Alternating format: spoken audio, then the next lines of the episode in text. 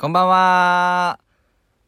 あの、誕生日っていう話を前回の収録でしたんですけど、あのね、当日にね、スノーマンから、ファンクラブ入ってるんですけど、スノーマンのね、そのスノーマンから、日付指定でね、ちゃんとね、あの、ポストカードみたいに届いたんですよ。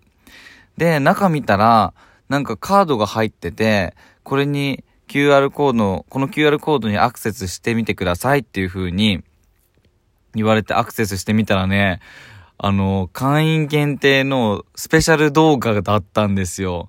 なんかね、スノーマンって、まあ友達にファンクラブ入ってっていう風に言われたから入っただけで、なんか特にね、推しの子、この子めっちゃ好きっていう感じの子は、まあ、まあいないというかまあ、強いて言うなら岩本光くんなんですけど、そこまでね、がっつりハマってる感じじゃないんだけど、まあ、あの男たちから、なんか、自分だけに向けての、あの動画、誕生日おめでとうっていう感じのやつを、まあ、5分ぐらいだったかな。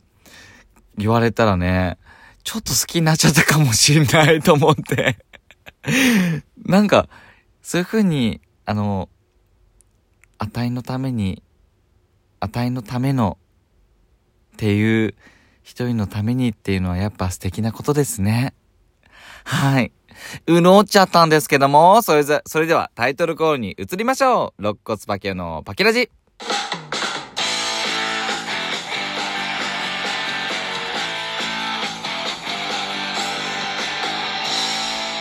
改めまして皆さんこんばんは。見た目は子供、頭脳はアダルト、肋骨パケオです。今日は自宅のウォークインクローゼットから配信中です。今週のパキラジは、パキオバースデーウィークということで、毎日配信しております。えー、ポッドキャスト、セクシャリティ部門で上位5位、もしくはラジオトークのフォロワー100人を目指しています。その目標達成を皆さんからの誕生日プレゼントにくださいお願いしますはい。えー、パキラジでは皆さんからのお便りをたくさん待っています。皆さんからの質問、感想、エピソードを送ってください。そして、ツイッターのフォローしてくれたら嬉しいです。さて、今夜短い間ですが、僕と一緒にお付き合いください。はい。えっと、以前ですね、あの、募集て、メールテーマを言ってたんですけど、あの、そのテーマは、ちょっとしたミスということで、えっと、いろんな方があの、メール送ってくれました。ありがとうございます。それをですね、あの、今日は、あの、言っていこうかなと、ご紹介していこうかなと思っています。はい。3つご紹介します。まず1つ目、えー、ラジオネーム、チャリさん。えー、パキオー、俺は、歯磨き粉だと思ってハンドクリームで歯磨きしたよ。やばいですね、これね。ハンドクリームを口の中入れたんだよね。それで歯磨き粉だと思って歯磨きしたんだよね。これはやばい。え、どんな味だったんですか？だってさ、歯磨き粉じゃなくてハンドクリームでしょ？ハンドクリームって、あのー、手の保湿のためのものですよね。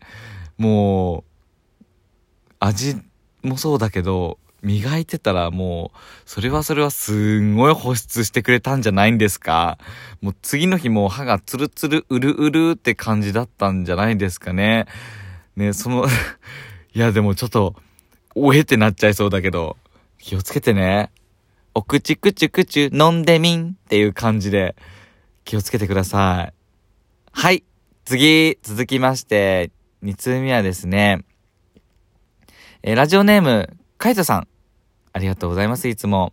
えちょっとしたミス、え考え事をしながらシャワー浴びてたら、ボディーソープで頭を洗ってしまったこと。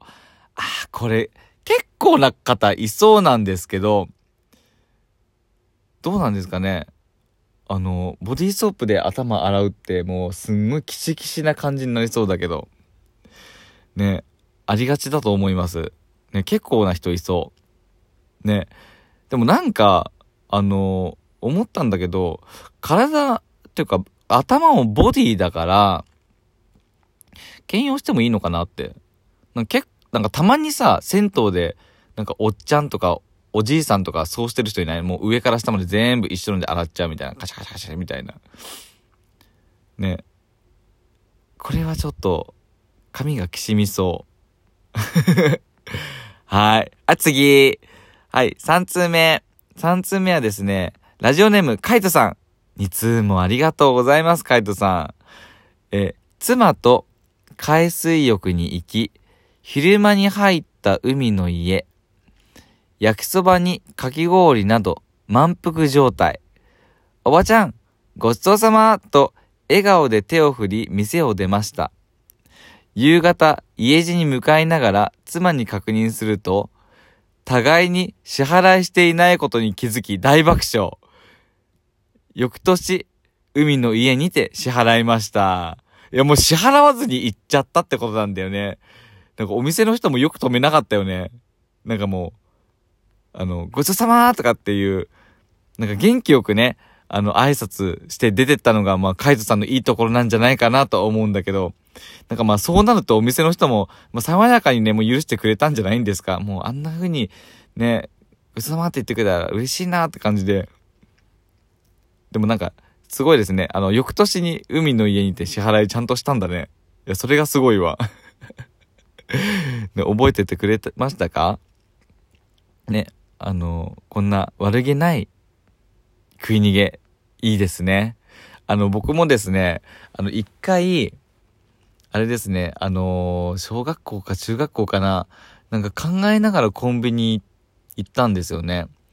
で、何を考えようとしたかわかんないんだけど、ちょっとエッチなこと考えたかもわかんないけど、なんかうまい棒をね、片手に持ってたんですよ。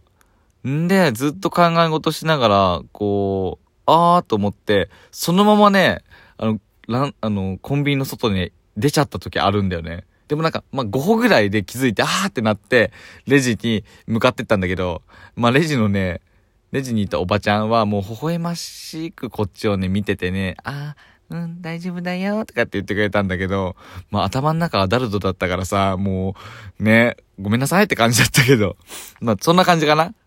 似てるね。はい。ちょっとしたミス、いろいろあったけど、ね、皆さん、いかがでしたか？どんな感じですかね？はい。えっとね、次はですね、パキオのお父さんのちょっとしたミスを紹介していきたいなって思っています。あのね、年末年始ってやっぱ忙しいじゃないですか。で、あのー、やっぱバタバタしてるし、結構いろんな母親とかも忙しかったんですけど、うちの父親ってね、なんか全然ね、手伝いとかしないんですよ。で、いつもなんかのんびりとテレビ見ながら、ぼーっとしてるんですけど、なんか、ある時に、ある年になった時に、あの、なんかさ、手伝うみたいな。急になんか、思い立って言ってきたんですよ。で、母親も、え、ね、めっちゃ珍しいこと言ってくれるじゃん、みたいな。あ、ありがとう、と思って。じゃあ、年越しそば用の、あの、エビ買ってきてくれない？っていう風に言ったんだよね。たら、父親は、あ、わかったよ、とかって言って、あの、スーパーに買いに行ってたんですよ。で、帰ってきたら、なんか、あ、買って、買ってきたよ、とかって言って、持ってきたのがね、なんとね、あの、年越しそば用のエビって言ったら、エビ天じゃん？でもね、それが、エビフライだったんですよ。いや、え？ちょっと待って、これエビフライじゃない？みたいな家族中になって、え？年越しそばのエビってやっぱこれでしょ？みたいなこと言って、え何言ってんの？エビ天でしょ？みたいな。天ぷらの方だよとかってすっごい大爆笑したんだよ。で、そしたら父親もさ、もう後に引けなくて、え俺は年越しそば用のエビって言ったらもう、エビフライなんだよとかって言って で、もうその時はもう、エビフライをね、もう、天つゆに、天つゆじゃない、あの、蕎麦つゆにつけながらね、食べてましたけど、いや、そんなさ、あの、意地張んなくてもいいじゃん、みたいな感じでさ、もうこっちとは笑ってたんだけどね。まあ、そっからね、父親はもう、あの、エビフライになってます。年越し。この前のね、年越しもエビフライ買ってこられて、で、おーいみたいな。俺、エビフライなんだけど、みたいな。えだって、年越しそば用のエビってエビフライなんでしょ？って家族全員に言われて、もう、エビ天でいいですとかって言ってもう、コリゴリした感じだったけど、ね。そういう父は面白いですよね。ほんとアホやわと思いながら、そんな、カエルの子はカエルではないんですけども、あたいはね、ちゃんとエビ天を食べましたよ。